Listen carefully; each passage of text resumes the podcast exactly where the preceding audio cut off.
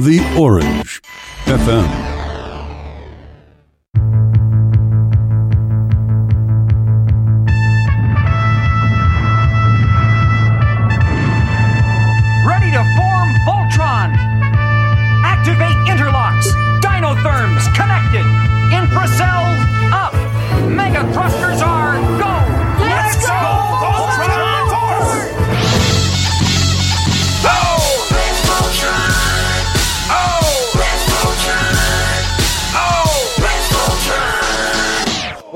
Voltron fans. This is Mark Morell, your host for Let's Voltron, the official Voltron podcast. And we've got a great show for you today. This is one of the best shows you're ever going to see. All right, we have as our guest today, we have Seth Green Hi. and we have Clare Grant. Hi. Welcome, guys. How you doing? Good. How are you? Really good. I just wanted to let you know I, I have been talking to your publicist for a long time about getting an interview with both of you. Fun. She's great. Yes, She's very good at her job. I love her. I, I really do. I've I've gotten a chance to work with other people that she covers as well. You guys know Kevin Shinick, Oh, of course. and you guys know uh, Man of Action Studios. Of yeah, course. those guys are awesome. Yes, and and did you guys get a chance to see Big Hero Six? Not no, yet. not yet. It's really good. We've been really bad at seeing movies. What did we? We just watched something. Well, we watched The Hunger Games, obviously. oh yeah, I well, had there's to only go like right one away. or two things that we actually go out to see. Things that I'm so passionate about that if I don't see it as soon as it comes out, then I freak out. Like like Hunger Games. Okay. Obviously, the the question of the minute is: Did you guys get to see the Star Wars teaser trailer? About ten times. yeah, And what did you think? it looks good. I'm excited about it. And the specific lightsaber that was shown in it? Hey, you, You know, know- it's the future. I mean, I remember when the Phantom Menace trailer 1st Mm-hmm. came out, and you saw D- Darth Maul for the first time, and he lit his saber, and then all of a sudden the back of it lit. I think, you know, this is just replicating that moment, something exciting with lightsabers that we haven't seen before. I- I've gotten. I've gotten really tired of judging things before I witness them in their full. You know, Yeah. I'm just kind of over the snap decisions and these rabbit hole arguments that stretch on when people don't have any information. It's it's people arguing with their own imagination, and it's really starting to get frustrating. So, I thought the trailer looked cool. I'm excited to see the movie, and I'm reserving all my judgment for that. Right, me too. I'm I'm really excited about it, and I'm trying to you know withhold as much information as possible before the movie starts because I, I really like to see it fresh. I actually feel that way a lot, and I avoid most movie trailers and definitely any spoiler information because I want to be as fresh to it as possible. Yeah, we both enjoy the surprise of new information in, in entertainment. Although it's hard because Clare's read all of the Game of Thrones books and I'm only watching the show. And so whenever something is about to happen that she's already aware of, she sort of has a sharp inhale or. oh, I love Game of Thrones. I've been watching that one religiously. yeah, we love it. We're here to talk about Voltron, obviously, but uh, we have lots of content to pull from, and we'd like to know about sort of the, the freshest stuff first. So, what are you guys up to now? You know, in your careers.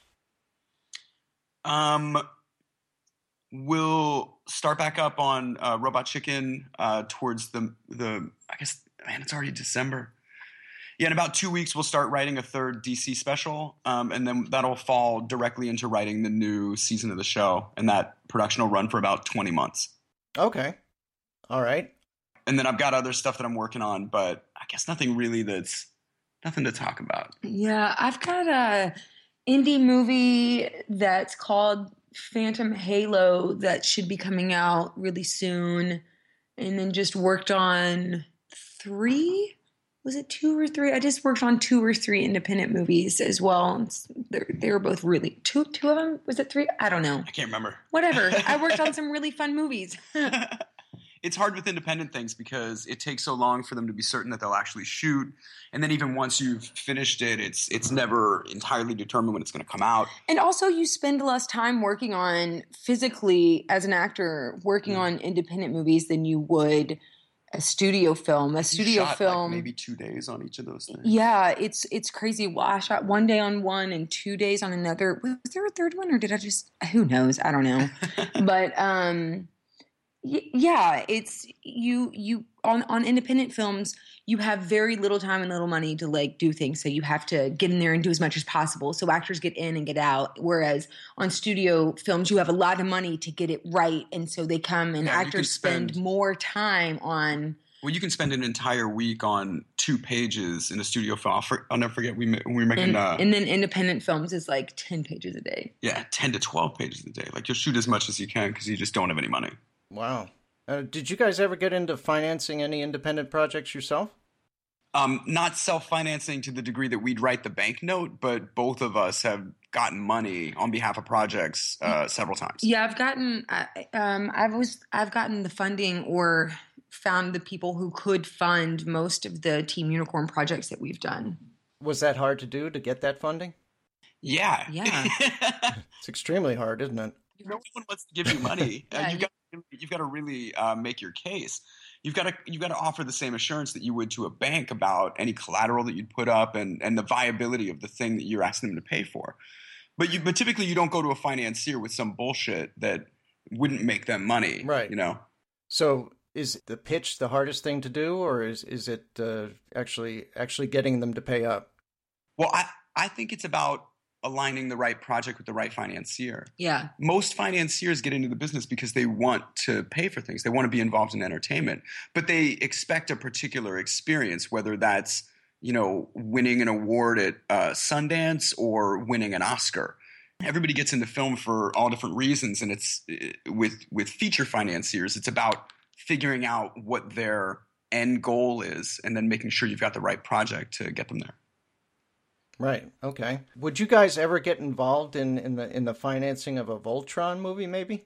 Listen, man, both of us are all about Voltron. When we were doing Titan Maximum, all we wanted to do was have a Voltron crossover. Anytime we talk about Team Unicorn cartoon, it's it's always about a Voltron crossover. Yeah. A Voltron feature is a difficult thing to do just because summarizing the universe into a tight 90 minutes is going to be hard. And anything that's going to do justice to the agreed lore of Voltron is is going to have to be made by someone who desperately loves it and also has enough authority within um, movie making to get it made at the price point it would need to look right.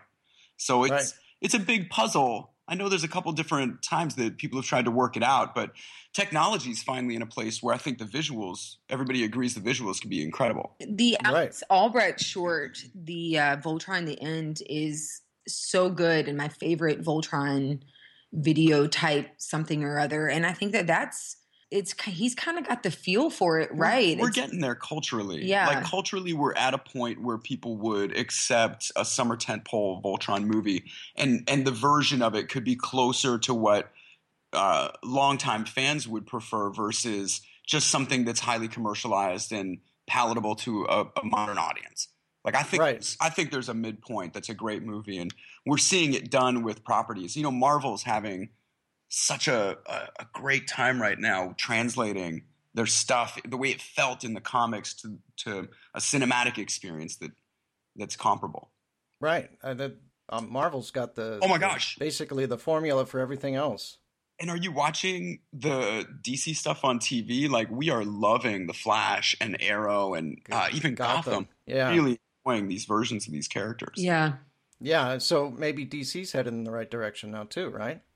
Well, I think They've always done good by television, in my opinion. I think audiences are just it's if you really look at the evolution of comics and and cartoons into the translating into mainstream if you look at the 60s as the time when people needed comic books to be cartoony to be palatable uh, like batman like the batman tv show and then you look at everything that happened between batman and uh, nolan's batman Right. it was a long time before we culturally were ready to accept comic book characters in cinema as you know dramatic as uh, realistic as as full of emotional pathos Mhm. Ti- uh, tim burton kind of toyed around with it in in 89 but it was still you know it still had a prince song on the soundtrack yeah. the- the studios are always trying to build the most commercial package, the thing that will appeal to as many quadrants as possible at the same time.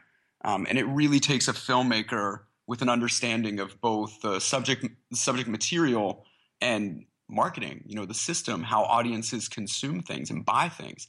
You know, it's going to take somebody like that every time to be able to translate it to mass. All right, so if we're we're talking about Voltron and, and you talk about like the Voltron, Lion Voltron, and you talk about Voltron, the vehicle Voltron, they both had their own shows back in '84.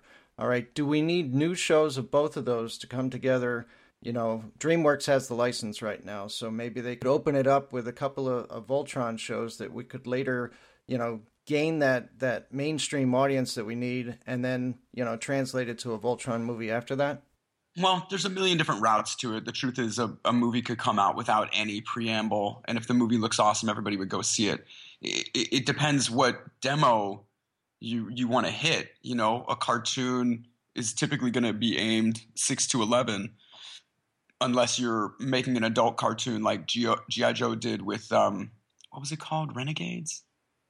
I don't know. I don't, I don't know, know that one.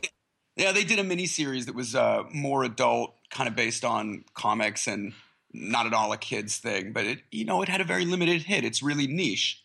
So well, there's, there's a million different ways to skin it. If you look at Transformers as a model, Transformers has had coexisting iterations simultaneously for almost 10 years. Right. Over 10 years because the movies movies it's over 10 years now. Right. Yeah. Right, and they had Transformers Prime and and Rescue Bots and all that kind of stuff going on at the yeah, same but time. People wanted to see that movie because they wanted to see that movie. Uh, well, the weekend before the first Transformers movie came out, it was tracking so high that I started asking random people if they were going to go see it, and people like from ten to fifty, and I mean women, men, all different nationalities. I was like, "Hey, are you going to go see that Transformers movie?" Everybody said yes, and I said, "Why?" And they said giant fucking robots. so, and I like I really it was a sea change culturally for us to kind of come together that way. Like we've turned so Japanese that we're gonna uh, build a giant Gundam in the in the town square. I would love that. I would love that. Please. That'd be awesome. All Gundam the people of Japan love that there is a mobile suit. in the, right in the middle of an important place like we're we're getting close to that america's getting closer to that and Pacific Rim, like you said, it came out without any, you know, prior stuff at all. I love yeah, that movie. I, I, you know, I don't know where people stand on that movie, but it both made money and, in my opinion, was fucking awesome. the movie yeah. was so good. so fun. Uh, they re- looked beautiful and uh, they re- all the robot stuff looked very real. It just looked, it was I great. It. Right, and and we were we were talking about this in previous podcasts about how it had two human pilots. Yeah. And how that's similar to Voltron in the respect that we had five pilots and five lions coming together to form one giant robot. Got to work together. But these are giant robots that are already together, and the pilots just get in them. Yeah, I, I, mean that's that's one of the things that's so special about Voltron. It's one of the tenets of really great um, uh, anime, in my opinion. It's it's that the five into one. It's the the it's the result of the team. It's all of us are are all of us are masters, all of us are experts, but when we come together, we're unstoppable. Especially when we're all on the same page working towards the same goal. Yeah, you'd have to be to make that robot move. Uh, I just man, I love Voltron. all right, well, you you had talked about Titan Maximum before, right? Yeah. All right, so how did how did that show get started? How did it get off the ground, and what was it like to make it, and how did it end? Um, Titan was uh, Tom Root and Matt Senreich's love child. They had come up with that idea uh, back when they were working at Wizard together. And if you go deep into old Wizard, you'll find a picture of some toys that a fan made or that maybe they made. I can't remember. They were customed and they called it Titan Maximum. And it was, you know, it was like Tom and Matt and then a girl and a monkey. it's yeah. just a really silly thing. And after we made Robot, um, they got into a conversation with Mike Lazzo about what other kind of programming we could put on Adult Swim, and we all wanted to make a giant robot show. And Tom and Matt had a great concept for this team and all the archetypes and what their personalities would be like, and you know, sort of a self-aware look at what that universe would be. If you think about the fact that in the Voltron universe, the people that are piloting these giant robots, the the galactic police force, if you will, they're fucking teenagers. Not just teenagers, but celebrities. And this was right when that culture was still uh, really starting to rise. Like Paris Hilton was getting real popular. And we just thought it'd be funny to see a bunch of teenage celebrities piloting a giant robot and trying to save the galaxy. Okay. And how did it end? Um, you know, Adult Swim is a very specific culture of network, and I think there's certain things that they will and won't program. And that's that's really where we've come to on it. We keep talking about whether or not we'd make a special or whether or not we'd make some kind of long form movie. I think we all really like it and are just super busy doing other things. Um, I don't know. It's hard to say. It's hard to say if we would ever do something new. I guess it depends on the demand. But that whole season is available as a DVD, right? Oh yeah, you can watch the whole thing on DVD, and it's fairly complete. I mean, it's kind of a cliffhanger because we're assholes, but uh, and you know that show's super expensive too. It's like a really, really costly show, and it's hard to prove profit on things. It's just very difficult. It, it was sort of like uh, the same style as Team America World Police, right? Um, no, No? Team America was marionettes, so that's uh, live action photography of people um, in real time animating with uh, wires and strings and things, and Titan was all stop motion. But it did have sort of like a Thunderbirds feel to it, didn't it? Oh, the physical aesthetic of it, yeah. We well, we designed it to look like all of our fa- all of the space shows that we thought were funny or cheesy or definitive of of uh, that era. All right. Did Did you grow up on Johnny Sokko and his flying robot? No, No, you didn't. You didn't like that. I one. mean, I'm aware of that because I've done a lot of like, I've gone, man, I've gone to a ton of cons. Like Clare, you've been to a ton of cons. We both, we both absorbed so much pop, even through osmosis, that I've seen that. Uh, I know what that icon is. All right. Well, you you actually grew up in my area, um, around Philadelphia. Oh yeah, where'd you grow up? Um, I I went to Pennridge, Penn Ridge School District, and um, in like southeastern Pennsylvania. sure. And did you go to William Tennent? no, no, no. I'm in uh, Overbrook Park. Overbrook so Park. It's uh, Lamberton. Okay. All right. And that was up until what age? I left Philadelphia when I was 15. 15. Okay. When did you actually get your first gig as as a, as an actor? Was that in while you were still living in the Philadelphia area there? Oh yeah, I started acting professionally when I was seven. Okay. All right. So then when when did Buffy come along? Um, in the end of '97. End of 97. Okay. And you were on that show for how many years? Um, it was about four years, which resulted in like two and a half seasons, I guess. Okay. I guess you weren't associated with that show right up until it ended, right? You left before it ended? Oh yeah, they had like five seasons after I was off it. Right. Did your career sort of like take off after that or when did it really take off? Well, 1998 seemed to be the year that people started knowing my name as opposed to just thinking they recognized me from school. um, and it was a bunch of things that happened at the same time. Uh, Austin Powers came out on DVD and did really well. Can't Hardly Wait came out, and I got cast as uh, regular on Buffy. So all of those things at the same time hit a couple different age groups and demographics, and it seemed like people knew my name. Okay. Now that you've got sort of like uh, you're in a position to do some some creative things that you want to do, if you had the chance to just, you know, you had unlimited budget or anything, what kind of project would you work on?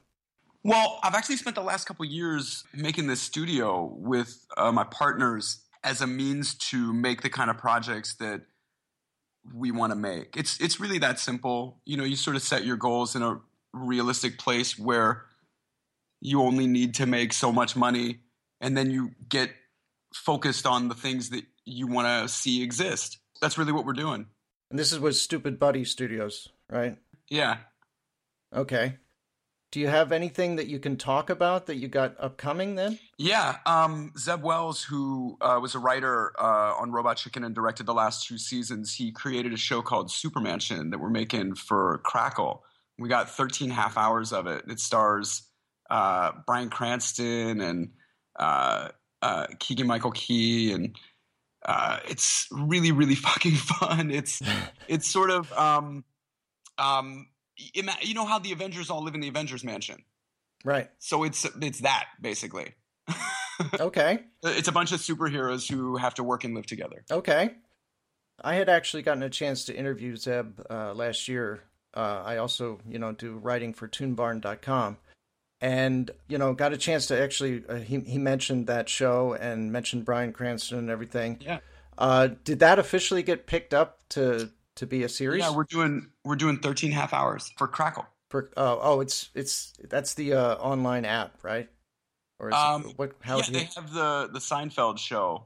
Um, what's it called? Comedians in cars. Comedian coffee. Comedians getting coffee. right. You know, the thing is, distribution isn't the issue anymore because there's so many means of distribution, and anybody under 20 doesn't give a shit where they're getting their content. They just want their content. right. And so we're in the content business. We're we're really unconcerned with how people watch it because people can watch it in any way they want, from a multiplex to their watch. So we're really focused on just making awesome things that we want to see exist. Um, and the the how we get them into the hand of the audience has become of less concern.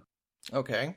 Isn't the marketing of prime importance then once once you've got it somewhere? It is well, it is and it isn't. Yes, everything needs a ton of marketing to really push through. I doubt that Hunger Games would be the number one movie if it didn't have twenty five million dollars in P and A's internationally with pickups across every market. But something that a kid in Omaha has just as much chance of get. You know, the girls released that uh, all about that bass video Yes. and in less than 24 hours it had 2 million hits so you know that's the people passing something around that's the the the global telephone game that we've got available to us now and And- dreamworks can spend 50 million dollars to promote something and then fred can get the same amount of views in the same amount of time without spending a dollar so Yeah. it just isn't the issue anymore. It's the quality of the content that pokes through.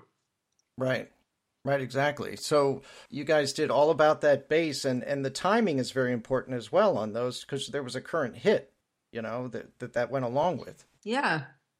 Yeah, we were I'd actually never heard the song before when Nerdist approached us with recording the song and the music video and we weren't we were actually working on a different parody song ourselves because we were so excited to do something with Alison Haislip because of her amazing voice.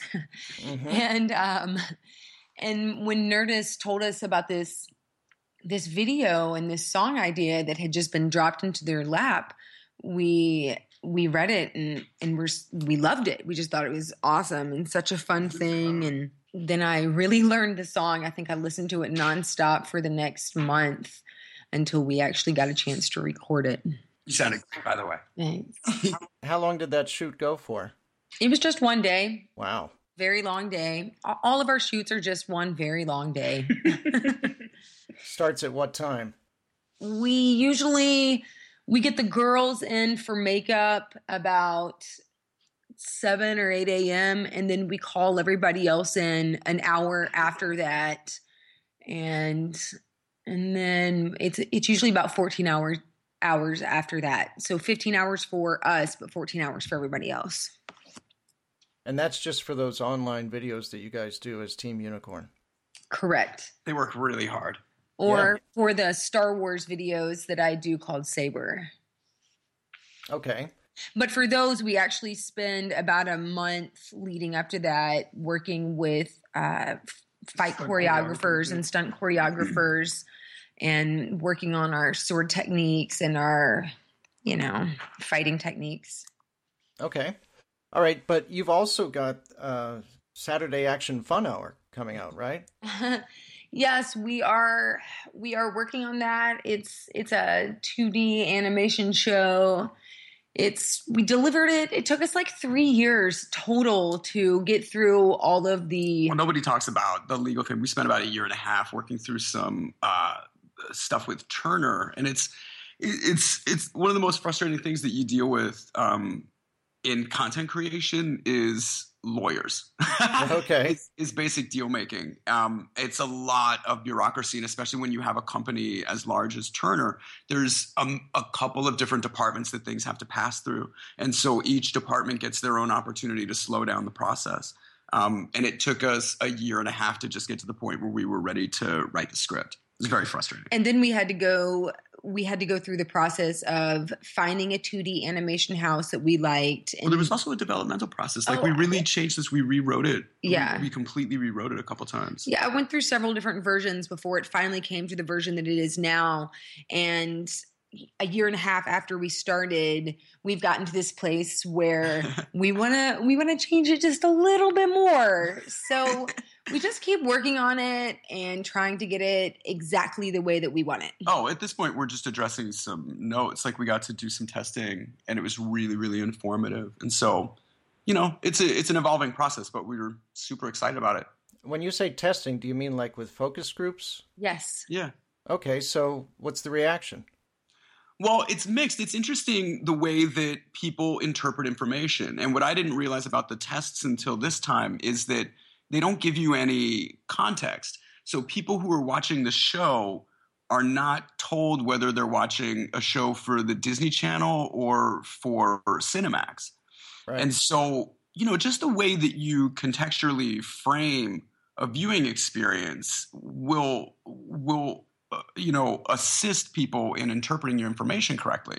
So part of it's that. Part of it's like, oh, okay, I want to tell it this way so that there's no misinterpretation at this point. You know, that kind of subtle parody doesn't work without context.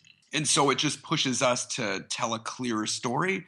I know that I know I'm being vague. It's just That's okay. you're you're not even meant to discuss any of this. Like I'm not even supposed to be in any of those tests. So Okay.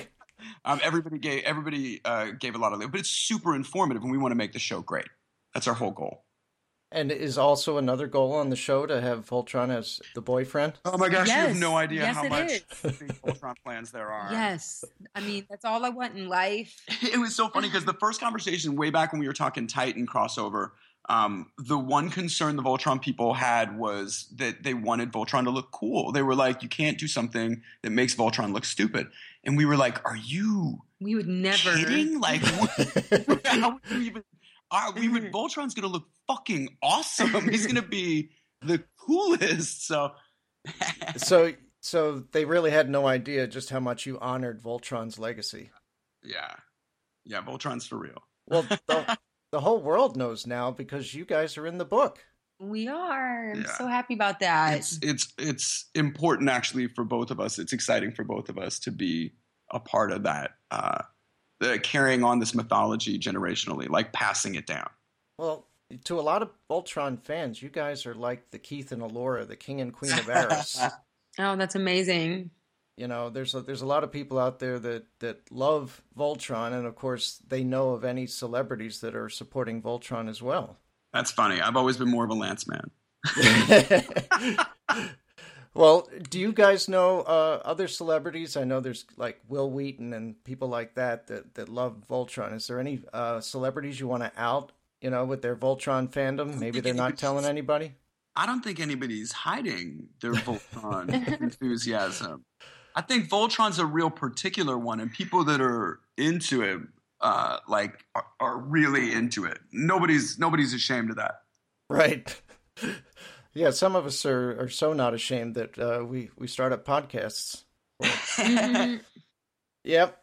Haven't you said like before that I got that Valentine's? I have, yeah. It was the best. It was the best. I don't even. Uh, I don't even know. Were we officially? No, we weren't dating? dating. We were just think friends we then. Yeah, we were just. I was. I just liked you. Was this like 2009, somewhere around there? Maybe 2008. I think it was before that. 2009 is the is skate tour, and it was before that because Mhm. we were already we were already we already liked each other. it, was, it might have been. I don't know. It had to have been 2009. Actually. Well, I found out that Clare had never owned a metal spring-loaded Voltron, and that Right. that just didn't make any sense to me because that was the way I was introduced to it. Before I even knew the cartoon, I'd been traveling to New York and saw the five-pack, the gold, the gold uh, sticker. Right. I, I, I, you know, when you see multi-packs of things, it's always really exciting because you it's a it's a bargain. But when I found out that the whole thing fit together, I almost lost my mind. so you know, it was it was like fifty bucks, um, and all made of metal and in Chinatown and no English on the package.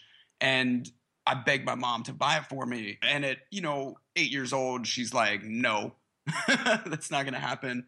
But I convinced five other, uh, four other kids in my school to chip in on it, and we all pooled our uh, birthday money together. And then we each got custody of a lion, and then came to school together and formed Voltron. Wow. I mean, that's so amazing. And because because I had done all the legwork, I got to be the Black Lion. Oh, of course. so I found out that Clare never owned that one, and it made me crazy. So I tracked it down um, and got it for her. wow. And Yeah. how long did it take to get it from Japan? Oh, it was just. I mean, we live in a, an internet age, so it was less than two weeks. Wow. Yeah, Wow. and it was good because if you you know, there's only a couple of vendors that have it that have it boxed that have it with the stickers that you know have a staple through all the plastics. Mhm. There's only a couple vendors, so Well, did you guys get the the latest Toynami 30th anniversary Voltron? we did not. we did not, but we did get that Matty Collector um, The, Super Builder, the like 25 inch. yeah, that Yeah. was amazing. Yeah, Toynami's coming out with another 25 inch Super Voltron. This one is the one with the shooting fists and the wheels. What? Oh wow. wow. yeah, it's it's coming out for pre order in December and it'll be available in March. Wow. That is So- very exciting. So that's a big one too. that's exciting. Well, we've got uh we've got that that Voltron uh, next to the uh, Mazinga and Goldorak. Oh, nice. Nice. You guys got a, a, a pretty good uh, Super Sentai collection. We I do. mean, we've only got a couple of for real jumbo machinders. Okay. All right. Well, uh, let, let's talk a little bit about the uh, the robot chicken sketches that you did for Voltron. Is that okay? sure. All right, because there's there's actually Voltron fans out there who have said to me, if you guys enter, ever interview Seth and Clare, you gotta you gotta talk about those two sketches that they did. So the sketches that you're talking about is the the the Lion Force one um, with the dance off, Yeah. and then the other one was the vehicle Voltron ones where it took so long for them to come together that they didn't save the day at all. In fact, uh, the guy that wanted to get rescued actually shot himself. burned, burned to death. Yeah. So the uh, both both of those predate Clare. The the dance off one is uh, a really important one in a lot of ways. Um, it was the first time that we realized what the the capability of animation was. It was the first time we realized that we could make things dance. That it was the first time we realized we could write a song and and that that was something that was uh, open to us and it opened a huge door on Robot Chicken that has resulted in countless singing and dancing things. Wow, I, I didn't realize it had that much impact. Yeah, it was well, it was it was seminal. It like taught us a lot about how to communicate with animators and how to research and what was what was possible. So I always look at that as a really important one. It's kind of one of my favorite Okay. sketches, also because I love the idea of Voltron settling shit through breakdancing. Um, and then the vehicle Voltron one, I think that was like third season, I think third or fourth season maybe. And we just thought it was really funny because you know in in anime the transformation sequence is usually incredibly extended and if you're watching the new sailor moon crystal Oh, it's the best. you'll see just how insanely um, time consuming all these transformations are You're Okay. the best So we part of the show. just- I live for those transformation sequences. so we just thought exploiting that would be really funny and, and it was it, it's really funny and, and obviously that's not meant to happen in real life. I laugh time. out loud every single time I think about that vehicle Voltron transformation Well, sketch you did. It's, it's because so the good. music the music keeps going the, same repeat. every That time is- that is exactly why. 'cause over that's and what over I and hear. over and then they keep having to reform they're like oh we missed a step Uh-huh. now the the thing about it is they showed all 15 of the, of the pilots looking at the screen, you know, when they were getting called to action. yeah, it's silly. Like they, they had to know it was silly at some point. The excess of it is what makes it funny. How did you guys get all 15 of those pilots? Cuz cuz none of those figures had ever been, you know, fully done. So you had to create your own figures, right? Did they ever make figures of the pilots? Not of not of the vehicle Voltron ones because they were planning in 1986 Panosh Place was planning on doing a second wave of, of characters and three of them were going to be the captains of each team. Wow. and it just never happened. Fascists. So these vehicle Voltron fans are are still waiting for all the pilots. All all ten of those fans. Yeah. Well, I, I got to tell you, all those fans are, are are singing loud and clear when when we hear things about vehicle. Hey, man. I know, I know. Cut to, I suddenly get a ton of hate mail about uh, like hating on Vehicle Voltron. It should be said, I find Vehicle Voltron very attractive. Yeah, yeah. A lot of people like the look of Vehicle Voltron. It just uh, it was it was too hard to keep up with all those characters. So we also wanted to talk a little bit about Twitter. You guys had had uh, you know posted a, a little note about uh, being on this podcast and everything, and then all of a sudden Twitter blew up, and Oh, we've never had so much in our Twitter feed all at one moment. Wow, you should interview Kim Kardashian's ass. Stop it! Oh my god! Oh, that would be a fun interview. It it would just be. It would just sound, yeah, like that uh, Nicki Minaj video that's been dubbed with only fart sounds. The Anaconda video. Have you seen that that video? It's really the I, internet. I haven't seen it. Oh my goodness, you should watch that video. It's there was a. it's a parody of the Anaconda video, It just but it replaces all of the sound with real world big fart sounds. yeah from Wow. every single because she's she's it's like just all booty oh, shaking. it's so good. like It's the- so a- funny. All, all the video is is just you know close up ass shots and girls bouncing their asses. So it supplemented all the music for big With fart, fart sounds. sounds. It's really it's really juvenile but hilarious. Wow. All right. Well, I, I got to get to, to these fan questions because Okay. all of a sudden it just blew up and we, we got to get some of those people a chance. So, uh, all the way from over in Australia, we have uh, the Keith and Allura uh, Twitter feed. They said, if you were given a chance to produce or write a Voltron episode, what would it entail or include? You know, I'd probably do something really simple. And I know it sounds silly, but they might not even form Voltron. and that's not true. I'd have to do something where they just form Voltron and like cut through a planet. Well, they've actually defeated Robeasts without forming Voltron before. No, no, no. And I'd, and I'd love to be the guy that delivers something really, um, uh, you know, introspective and uh, uh, philosophical. But at the same time, I think if I was going to get one shot at doing a Voltron thing, they'd have to form the Blazing you know Sword what if I thought if i had one shot at doing a voltron thing i would uh, okay because the the the most recent voltron cartoon that only had a couple of seasons i really what i really loved about that was how they explored the voltron mythology and and the magic and the science behind it in in ways that I had never really seen before. So that that really excited me. I would probably do something like that where you where they would learn something more Like detailed about the origin of their power and how they're all connected to it. Oh, that would be interesting. I know, right? I know. Yeah, I mean, there's a lot of people that want to go, you know, back and see how this all started. They want to see if Voltron was actually sentient, you know, like they had said, and that when, you know, uh, when Haggar had uh, pretended to be the goddess of the universe and had, you know, placed a curse on Voltron, was trying to kill Voltron, but actually only was able to split him up into five different lions. So they wanted to know what Voltron was like before that. Oh, that would be really cool too. Well, So- maybe a memory flashback, something or other. Yeah, I mean, I would really Obviously. take advantage. I would really take advantage of answering things that I personally want to know about the mythology of Voltron and somehow connecting it to present day Voltron that would enable a starting point for or a hmm. jumping point for moving forward in You the might- Voltron universe. You know, if you're going to do it in movies, you'd probably have to start with something that's like relatively present day, as far not present day our world, but present day in the, in the scope world, of Vol- yeah. Voltron, and you, you'd be able to in the. I, I just think Marvel's done a great job of unifying their universe, like making all of their properties connect to each other the way that their comics did. And you mm-hmm. know, Voltron is as lush and dense a, a universe. It'd be really easy to spin off all different intellectual properties from it. You know, mm-hmm. TV Right. shows, a, a mini series. If you look at Agents of Shield or uh, Agent Carter. Agent Carter, just an Yeah. eight episode miniseries that's like, here's that. all the stuff that happened after Captain America, but before Avengers. Right. I mean, that's like a backflash. Yeah. Well, you know, it's taken years to do it, and I think everyone's in a rush to replicate it, and people aren't exactly thinking through how carefully plotted and, and patient this plan was from Iron Man forward.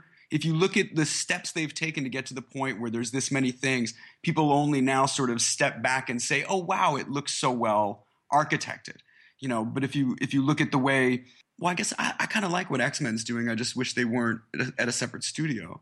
I really enjoyed Days of Future Past. I just wish that we could have a crossover, you know, Okay.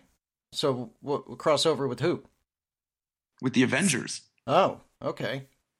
Oh, all right, I can see the that. X Men and the Avengers should exist in the same universe. Spider Man. Well, Spider Man's a whole want different. it. I desperately want a Secret Wars movie, but Secret with Spider Man and the X Men and all of the other Marvel characters in separate universes, that'll never happen. Right. Unless they all realize how huge the financial opportunity is for both studios and they could get around sharing the wealth of it and then they could collaborate.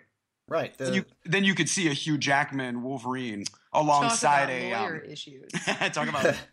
I I mean, wouldn't you like to see Hugh Jackman Wolverine with Andrew Garfield Spider Man yes. and uh, uh, the present day Avengers like Robert Downey Jr. or Iron Man? I'd okay. even accept a Miles Teller Reed Richards if that movie's any good. All right. All right. So uh, let me get to another question by another uh, Twitter fan. They want to know if uh, if you're going to be attending Star Wars Celebration in Anaheim. Yeah. You are. Yeah. well, we don't have any events or anything planned. But we- we may just show up as fans. Yeah, we can't miss that. Actually, I already know that I'm going to be cosplaying with a bunch of girls um, as different Star Wars characters Oh, you've gotta play in, Latts Razzi. in Playboy bunny char- uh, suits, and I'm going to do a Latts Razzi one. We From all the Clone did, Wars. yeah, we all did um, Star Trek bunnies at Comic Con this year. Like twelve of us. It was so much fun. And which bunny were you? I was a blue one. Any any relation to a Star Trek character? Nope, no specific character. We were all just different colored Star Trek bunnies. Okay. Uh, Danny Girl wants to know what's your favorite and most memorable Voltron episode, and it could be from any series. Mine's the crossover episode. The Fleet of Doom. Yeah, Okay. yeah. How about you, Seth? I don't know. I don't think I could pick a specific thing. I well, actually- and then also in the beginning when when Sven dies, I always remember that because it confused me when I was a kid. You know. Yeah. Okay. I was excited they made a Sven figure in this last round, the Matty Collector stuff. All right. So we get some strange questions from from people all over the place. Like, uh, Well- have you ever seen a UFO or had some kind of alien encounter? Nope, not me. You know, Twitter is really just a modern day CB radio, and everyone is sort of talking into it, making sure that they exist. What are the other weird ones? What would you do to get the attention of a tough girl? Oh, well, I, listen, man. If somebody treat not- her like uh, treat No, her no, like no. a girl. if somebody's not interested in you as you, then you really don't need to spend time trying to make yourself more interesting to them.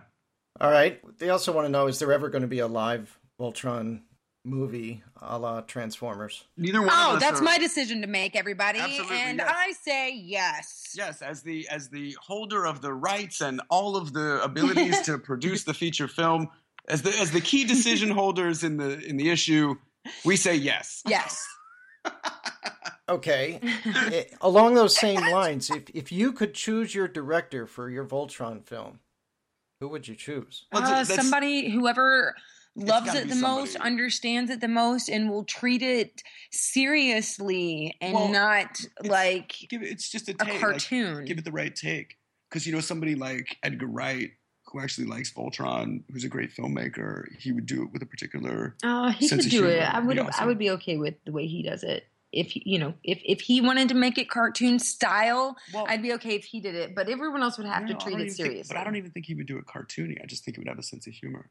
But you know, you could get anybody from David Fincher to Sam Mendes to make a Voltron movie if they if they understood it. Okay. Do you think they have to be somebody who grew up with Voltron back in '84? No, No. they just have to res- like respect and appreciate w- what it's actually about. Okay. And is it okay if it's if it's a story that that follows either present day or in the future? Yeah, man. It just has to be a good story. You know, we talk about um, remakes all the time, and my biggest concern about remakes is that they maintain the spirit of the original because that's all we're really doing you know we're we're passing down this mythology the same way that people pass down Shakespeare or or Greek mythology or whatever lessons or stories you want to pass down generationally we're passing down things like Voltron and Batman and so as long as they give this new generation the same opportunity to connect with the characters to connect with the IP that's that's all you really want let's say uh, in the future, all right, uh, Voltron Force is older. Okay, and then how would you handle, you know, them passing it down to a new generation? Are you asking us to write this movie? No, no I'm saying. Hey, listen, there's you, a million different ways to do it. You can do it with something as simple as a new generation, as something as simple as a, a death in the team. A, yeah, there's and, a million and ways what's to the other that. information? Is Voltron Stop still asking us the to give away active, free like defender of the universe, or has Voltron We- been grounded? Listen, at some point, Clare or I may be pitching. Our, Oh, really? our ideas will be our only trade. So Wow. don't don't ask us to give them away to anybody else who could Trade step in. Uh, we had uh, this isn't this isn't a secret, but we had talked to one of the original writers of Voltron, Marc Handler, hmm and he is now working over in Shanghai in China, and he's working on new projects over there. But he had actually told us what his pitch would be for a What is Voltron movie. All right, so he was saying that it was sort of present day, where it was on Earth, and you know you get the the people being able to relate to Earth related stuff. Right. And then what happened was, you know, we had won. We had won the war with the Drules. Okay. And now uh, Lotor was going to have to, you know, comply. And he was also sort of like an ambassador for Planet Doom. And so now, Allura, being the queen of Arus, and Lotor, the, the, the king of, of Doom, they sort of had to work together now. Hmm. And those types of things were, of course, gnawing on Keith, but because he never let his feelings fully known for, for Allura, he just had to, you know, grin and bear it the whole way. And of course, all the Voltron Force members are doing their own things now. There's no need for Voltron because there's peace. And then something happens where they need to be brought back together again and they need to be brought back into the fray, right. you know, and form Voltron once more. yeah. A new enemy. And of course, they could do flashbacks and stuff like that to, you know, things that had happened, you know, even in Voltron's origin, they could do, you know, with the Voltron Force team members when they come back together again. I want to see Vol. I want to because you know when you imagine a real life giant Voltron robot, you don't actually imagine it to be. I mean, there's no way that it could be as bright and colorful as the cartoons. So I, I think it could. You look at Iron Man, that red and gold is so, so. shiny. You look at the the Avengers, and uh, uh, Captain America's costume is bright blue and red. You know, Thor. but would metal be able to primary colors. withstand, or is it magic metal? Is it magic metal? Can it withstand? I think it's just the paint job. You know what I mean? You, this, is, this is an enchanted item. This is this is something that that is held together by spells. So I don't know. Right. I, I think you So can. you I think think you would- can do it any way you want. I think there's we uh, the the films that have worked have proven that there's a way to do it right. And the you know if you're if you're talking about um, the first Iron Man or Halle Berry's Catwoman, there's a way to do it right and a way to do it wrong. You know. Right. And I, and I think here's the, here's the thing. My, my son has mentioned this before because he's a, a big Voltron fan and he and he loves Star Wars and lightsabers and all that as well. Uh, he says if you take any character and add a sword to him, it automatically makes him cooler. Yeah. Yeah. Yeah, The look at Voltron- Michonne on Walking Dead. She's the coolest character on that show still, and it's because she walks around with a sword. I think That's right. Daryl uh, enthusiasts would disagree, but but Voltron's got the OG sword. He's got the blazing sword. It comes from nowhere and cuts through anything. It's you know, it's hard to argue. Okay. Well, you know, we're coming up close here to the end here, and I just wanted to give you guys a chance to say something to the Voltron fans because it's the first time that we're, we're you know, able to broadcast whatever you say, whatever you want to say about Voltron to the rest of the world. we're we're viewed in over 72 countries. So, that's- what would you say to the Voltron fans right now? Hello, and I'm so happy that we're all super fans together. Um, hello, yay Voltron.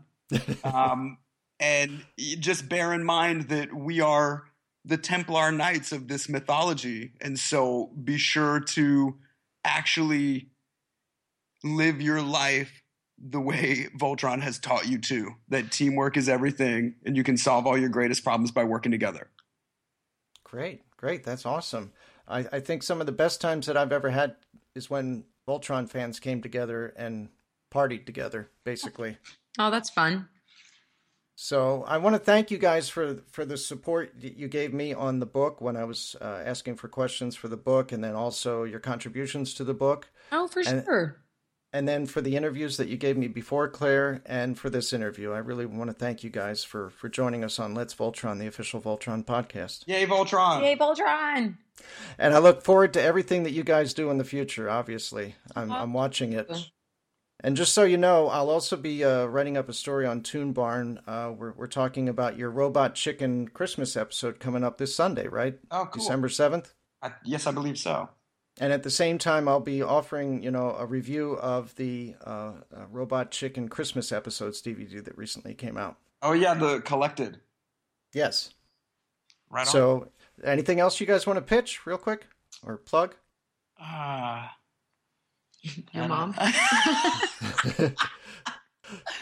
Wildly inappropriate. I'm sorry, I can't help myself. oh, uh, what else are we doing the Turtles? The Turtles is on now. yes, Seth gets to voice Leonardo on the Turtle Show, Nickelodeon, which is really cool Super and like exciting. a lifetime fantasy of mine. So, high five to me. Um, All right. cartoon. I'm super excited about that. Okay, great. Well, thanks once again for joining us on Let's Voltron, and we'll see you all next time on. Let's Voltron. Let's Voltron!